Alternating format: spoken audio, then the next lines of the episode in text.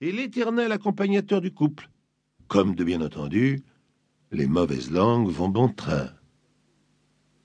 Les diamants d'Evelyne, euh, vous savez avec quoi ils sont achetés?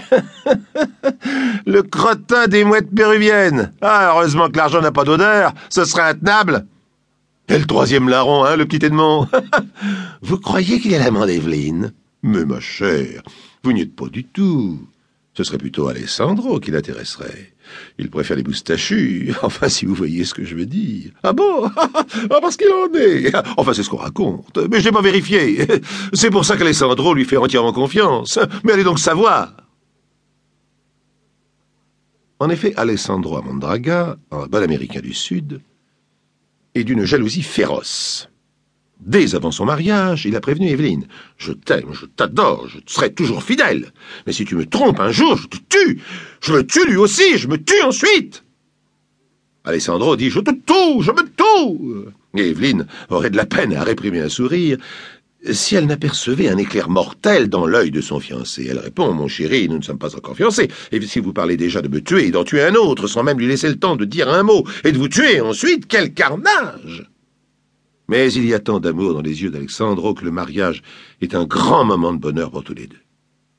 Pour l'instant, Alessandro met la dernière main au mot d'amour qu'il adresse à sa chère Evelyne.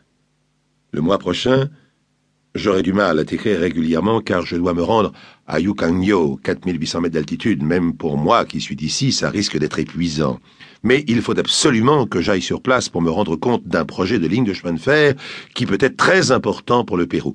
Je résiderai chez mon cousin Hernando. Tu te souviens, nous lui avions rendu visite. Quinze jours plus tard, Alessandro reçoit une lettre d'Evelyne qui le tient au courant des derniers événements de la vie parisienne. Après les derniers potins, elle aborde soudain un sujet nouveau. Mon cher Alessandro, j'ai hâte que tu rentres. Les mois passent, et je me suis trouvé une petite ride au coin de l'œil ce matin. Je vais avoir vingt-six ans cette année. Ne crois-tu pas qu'il serait temps de penser à l'avenir, à l'avenir des Amandragar Edmond, avec qui j'ai le sujet, est tout à fait de mon avis. Profite de ces mois de solitude pour y songer. Un enfant. Voilà le plus beau cadeau que tu pourrais me faire quand tu reviendras. Un, ou plusieurs, pourquoi pas. Alessandro reste perplexe devant ce courrier. Bizarrement, depuis qu'il connaît Evelyne, jamais une fois ils n'ont évoqué le problème des enfants. Si, pourtant, quand, durant leur voyage de noces, les parents d'Alessandro ont donné leur avis sur la chose. Ma chère Evelyne, nous espérons que vous allez nous donner une demi-douzaine de petits à Mondraga. Depuis, Alessandro, extasié devant la ligne sculpturale de son épouse, a toujours considéré qu'il ne fallait pas contraindre cette statue évanescente aux rigueurs de l'enfantement, ni gros ventre, ni douleur pour la déesse. La veille du jour où Alessandro doit partir pour son expédition à Huancayo, il trouve le soir un télégramme qui l'attend dans le hall du palazzo familial, bien en évidence sur un plateau de vieil argent. De quoi peut-il s'agir?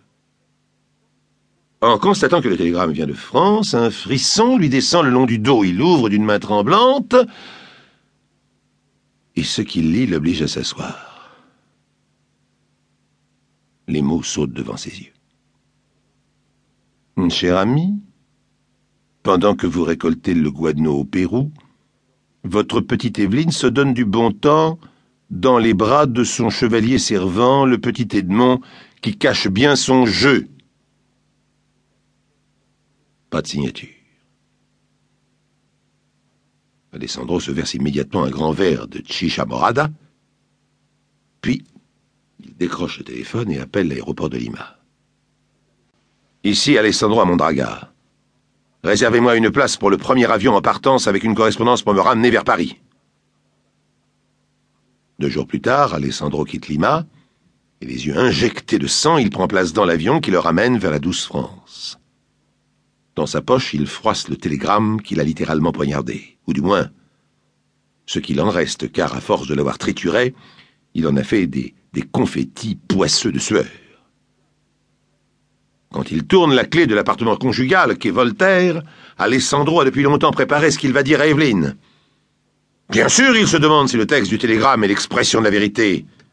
Mais qui serait assez vicieux pour lui télégraphier ses horreurs à l'autre bout du monde si ce n'était pas vrai?